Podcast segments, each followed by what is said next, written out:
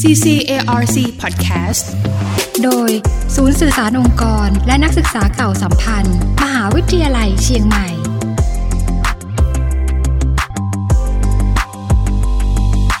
มหาวิทยาลัยเชียงใหม่นะคะ ให้ความสำคัญต่อการรักษาองค์ความรู้ภูมิปัญญา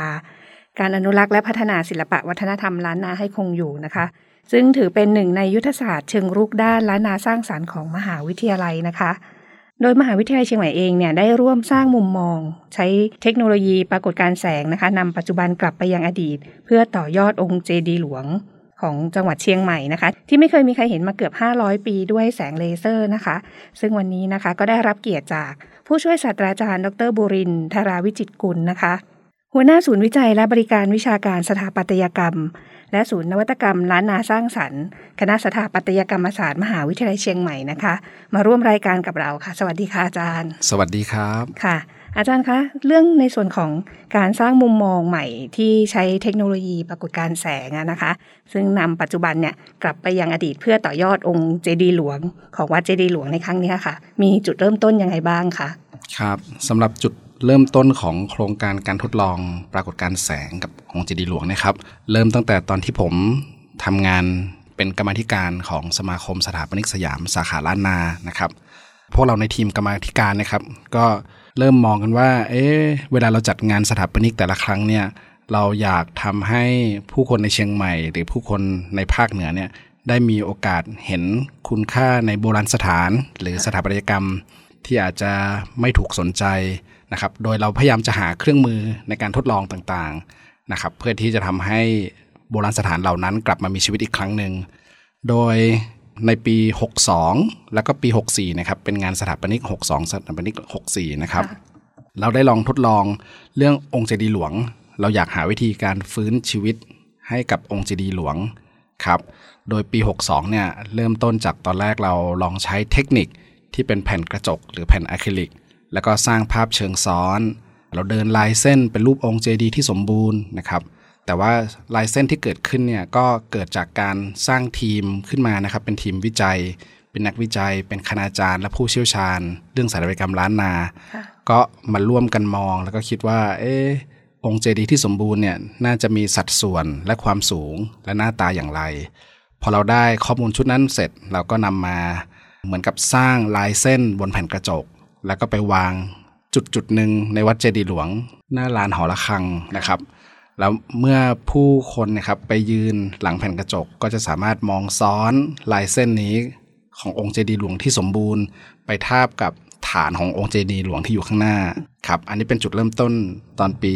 62 นะครับค่ะแล้วก็หลังจากนั้นพองานสถาปนิกล้านนานะครับ ปี 64 เราก็เริ่มกลับมามองอีกครั้งหนึงว่า เอ๊ เรามีวิธีการไหนนะ ที่จะทำให้องค์เจดีย์หลวงมีชีวิตได้มากขึ้นครับ จากเทคนิคในปี 62 เนี่ย เราพบว่าปัญหาปัญหาหนึ่งที่เกิดขึ้นก็คือ จริง ๆ แล้วเราไม่รู้ว่ารูปทรงองค์เจดีย์ที่สมบูรณ์เนี่ยมีลักษณะแบบไหนแบบร้อยเปอร์เซ็นเพราะว่าไม่มีใครเกิดทันใช่ไหมครับ องค์เจดีย์ถล่มไป 500 ปีที่แล้วค่ะหลักฐานต่างๆที่เราได้มาเป็นเพียงข้อสันนิษฐานข้อเดียว เพราะฉะนั้นเราก็เลยคิดว่า เอ๊ะ มีเทคนิคไหนไหมนะ ข้อหนึ่งคือต้องเป็นเทคนิคที่น่าสนใจมากขึ้น พูดง่ายๆว่าเหมือนเฟี้ยวฟ้าวขึ้น ให้คนรุ่นใหม่มาสนใจมากขึ้นนะครับ สวยงามมากขึ้น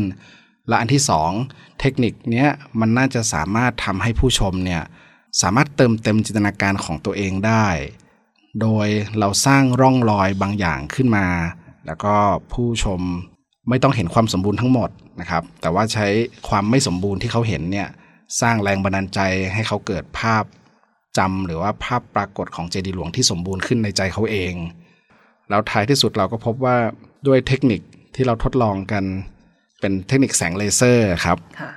แสงเลเซอร์เนี่ยมันให้คุณสมบัติตรงนั้นได้ เพราะว่าแสงเลเซอร์ที่เราใช้เนี่ยครับเราใช้เทคนิคที่เรียกว่า projection mapping นะครับ ก็คือการฉายออกไปเป็นลำแสง โดยทั่วไปเวลาเราฉายลำแสงเลเซอร์ที่เป็นรูปภาพอะครับ เราต้องการพื้นผิวในการรองรับ เช่น มีฉากหรือผนังอาคารนะครับ แต่เทคนิคที่เราใช้ไม่ใช่แบบนั้น เป็นการฉายอุโมงค์แสงขึ้นไปบนท้องฟ้า พอมันเกิดเทคนิคนี้ขึ้นครับ ปรากฏการณ์ที่มันเกิดขึ้นก็คือ เวลาเราไปยืนข้างหน้าเครื่องยิงเลเซอร์ หรือพูดง่ายๆว่าเราไปยืนใต้ตัวอุโมงค์แสงตัวเนี้ยครับ เราจะเห็นเฉพาะเอาไลน์ที่เกิดขึ้นบริเวณเส้นรอบรูปขององค์เจดีย์แต่ว่าคนดูเนี่ยจะมองไม่เห็นลวดลายที่เกิดขึ้นตรงกลางค่ะเพราะฉะนั้นเนี่ยมันก็เลยเกิดเทคนิคนี้ก็เลยดูน่าสนใจมาก เพราะว่าอันที่หนึ่งคือผู้ชมสามารถเห็นลำแสงเลเซอร์เนี่ยด้วยตาเปล่านะครับ โดยที่ไม่มีวัตถุอื่นใดมาบังข้างหน้าระหว่างตัวเขากับองค์เจดีย์และอันที่สองคือแสงตัวเนี้ยครับมันดูน่าสนใจเทคนิคมันดูน่าสนใจ มันมีความแตกต่างจากตัวฐานองค์เจดีย์ที่มันดูแข็ง แห้ง นิ่ง ๆ เป็นก้อนอิฐครับลำแสงเลเซอร์เนี่ยมีลักษณะโปร่งใสนะครับ แล้วก็มีไดนามิกมีการเคลื่อนที่ที่น่าสนใจ เพราะฉะนั้นมันเติมเต็มกันและกันครับเพราะฉะนั้นผู้ชมเวลาไปมองตรงเนี้ยไปยืนณกำหนดจุดที่เรากำหนดจุดมองเนี่ยเขาก็จะเห็นแสงเลเซอร์เนี่ยคร่อมพอดีกับฐานองค์เจดีย์ โดยที่ยังเว้นว่างพื้นที่ตรงกลางไว้ที่ไม่เห็นลวดลาย ให้เขาสามารถใช้จินตนาการ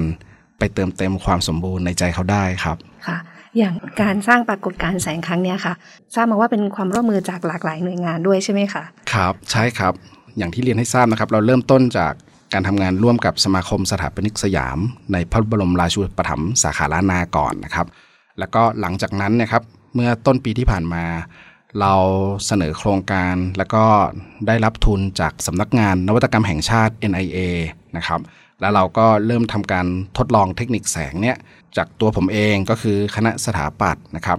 แล้วเราก็ทำงานร่วมกับวิทยาลัยศิลปะสื่อ และเทคโนโลยีของมหาลัยเชียงใหม่นะครับร่วมกับอาจารย์ดรสุเมธซึ่งเป็นผู้เชี่ยวชาญด้าน projection mapping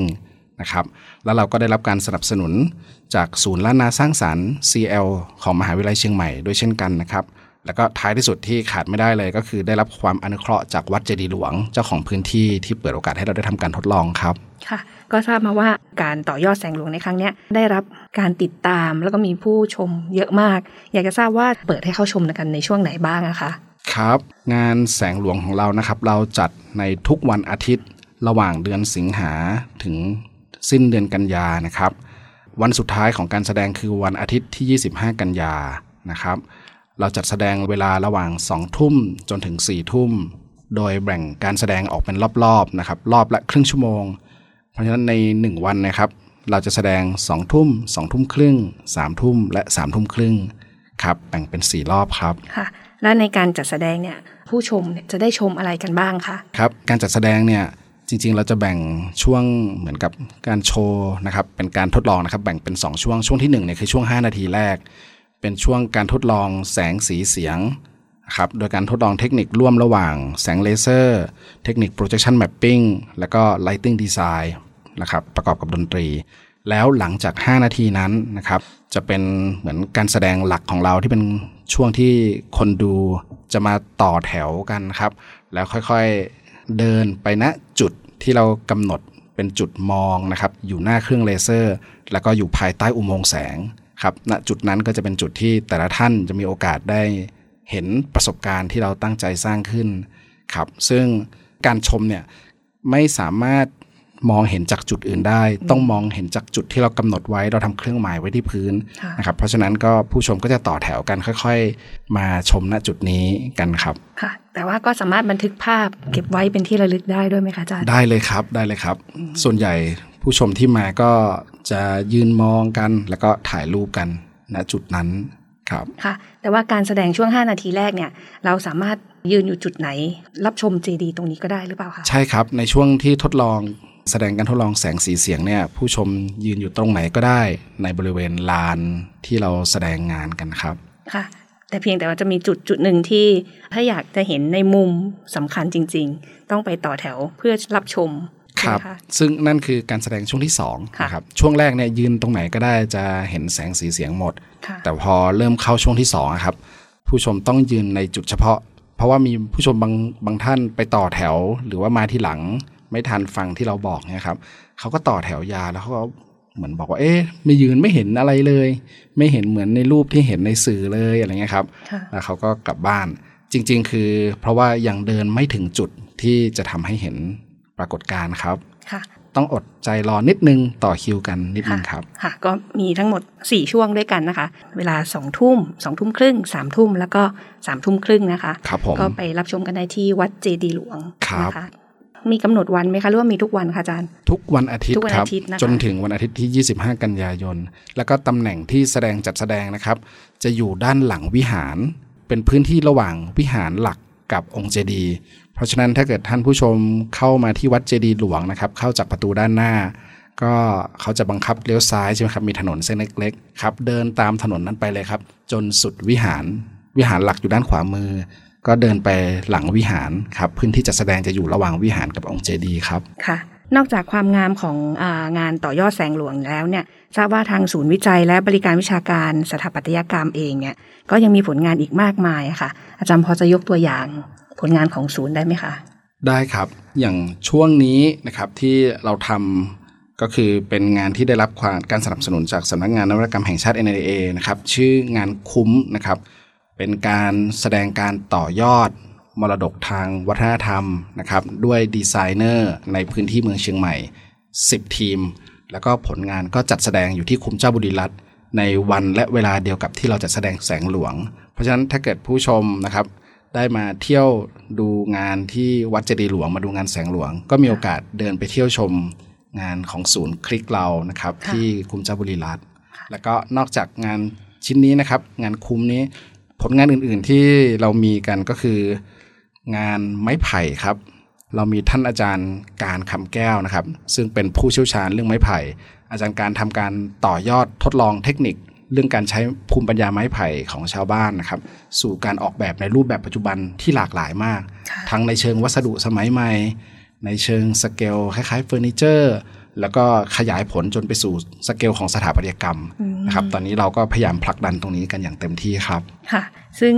หลังจากรับชมที่วัดเจดีย์หลวงแล้วเนี่ย เดินไปอีกสักประมาณร้อยเมตรนะคะ ก็จะไปใช่ถึงครับที่คุ้มเจ้าบุรีรัตน์ก็จะมีงานคุ้มให้ได้ไปชมกันอีกงานหนึ่งด้วยนะคะ นอกจากเดินที่ถนนคนเดินแล้วก็มีสองงานหลัก ของใช่ครับคณะสถาปัตย์ที่สามารถไปรับชมกันได้นะคะครับผค่ะมในช่วงสุดท้ายค่ะ อาจารย์อยากจะฝากอะไรถึงท่านผู้ฟังบ้างไหมคะครับ ก็ผมคิดว่างานแสงหลวงเนี่ยครับนอกจากในเชิงของมหาวิทยาลัยก็คือเหมือนว่าเป็นการทำงานเพื่อส่งเสริมยุทธศาสตร์เชิงลุก เรื่องล้านนาสร้างสารรค์แล้วเนะครับ ผมว่าในภาพที่ใหญ่กว่านั้นก็คือตัวงานแสงหลวงเนี่ยมันเป็นหนึ่งตัวอย่างนะครับเป็นตัวอย่างแค่ชิ้นหนึ่งที่แสดงให้เห็นว่า ถ้าเราสามารถหาเครื่องมือของยุคสมัยที่เหมาะสมค่ะนะครับ เช่น อย่างกรณีนี้ผมใช้แสงเลเซอร์ใช่ไหมครับ ถ้าเราเจอเครื่องมือที่มันน่าสนใจเพียงพอ เราสามารถทำให้มรดกทางวัฒนธรรมของเราเนี่ยกลายเป็นที่สนใจ แล้วก็สามารถต่อยอดให้เดินต่อไปสู่อนาคตได้ เพราะฉะนั้นก็อยากเชิญชวนครับ นักคิดนักเรียนนักศึกษานะครับหรือว่านักออกแบบต่างๆนะครับ ก็เชียงใหม่เป็นเมืองที่มีมรดกวัฒนธรรมเยอะมาก เป็นดินแดนของอาณาจักรล้านนานะครับ มีวัดวา มีร่องรอยโบราณสถานเยอะ ถ้าเกิดเราช่วยกันหาวิธีการสร้างบทสนทนาใหม่ ให้เกิดขึ้นระหว่างโบราณสถานศิลปะวัฒนธรรมเหล่านั้น เข้ากับยุคสมัยปัจจุบันที่เป็นยุคสมัยของความร่วมสมัยได้ค่ะผมว่าก็จะเป็นเรื่องดีกับเมืองเชียงใหม่ครับค่ะ ก็สำหรับเรื่องราวดีๆ ในวันนี้นะคะ เกี่ยวกับการต่อยอดแสงหลวงร่วมสร้างมุมมองใหม่ที่เอาไว้ใช้เทคนิค ปรากฏการแสงนำแสงเลเซอร์นะคะนำปัจจุบันย้อนกลับไปสู่อดีตนะคะ ก็เราก็จะเห็นรูปทรงขององค์เจดีย์หลวงที่ไม่เคยมีใครเห็นมาก่อนกว่า 500 ปี ได้กลับมาสู่สายตาของคนในยุคปัจจุบันอีกครั้งหนึ่งนะคะค่ะสำหรับวันนี้นะคะ ก็ต้องขอบพระคุณท่านผู้ช่วยศาสตราจารย์ดรบุรินทราวิจิตกุลนะคะ หัวหน้าศูนย์วิจัยและบริการวิชาการสถาปัตยกรรม และศูนย์นวัตกรรมล้านนาสร้างสรรค์คณะสถาปัตยกรรมศาสตร์มหาวิทยาลัยเชียงใหม่นะคะ ที่มาร่วมพูดคุยกับเราในวันนี้นะคะสำหรับวันนี้ขอบพระคุณค่ะ สวัสดีค่ะ ครับ สวัสดีครับ CCARC Podcast โดยศูนย์สื่อสารองค์กร และนักศึกษาเก่าสัมพันธ์ มหาวิทยาลัยเชียงใหม่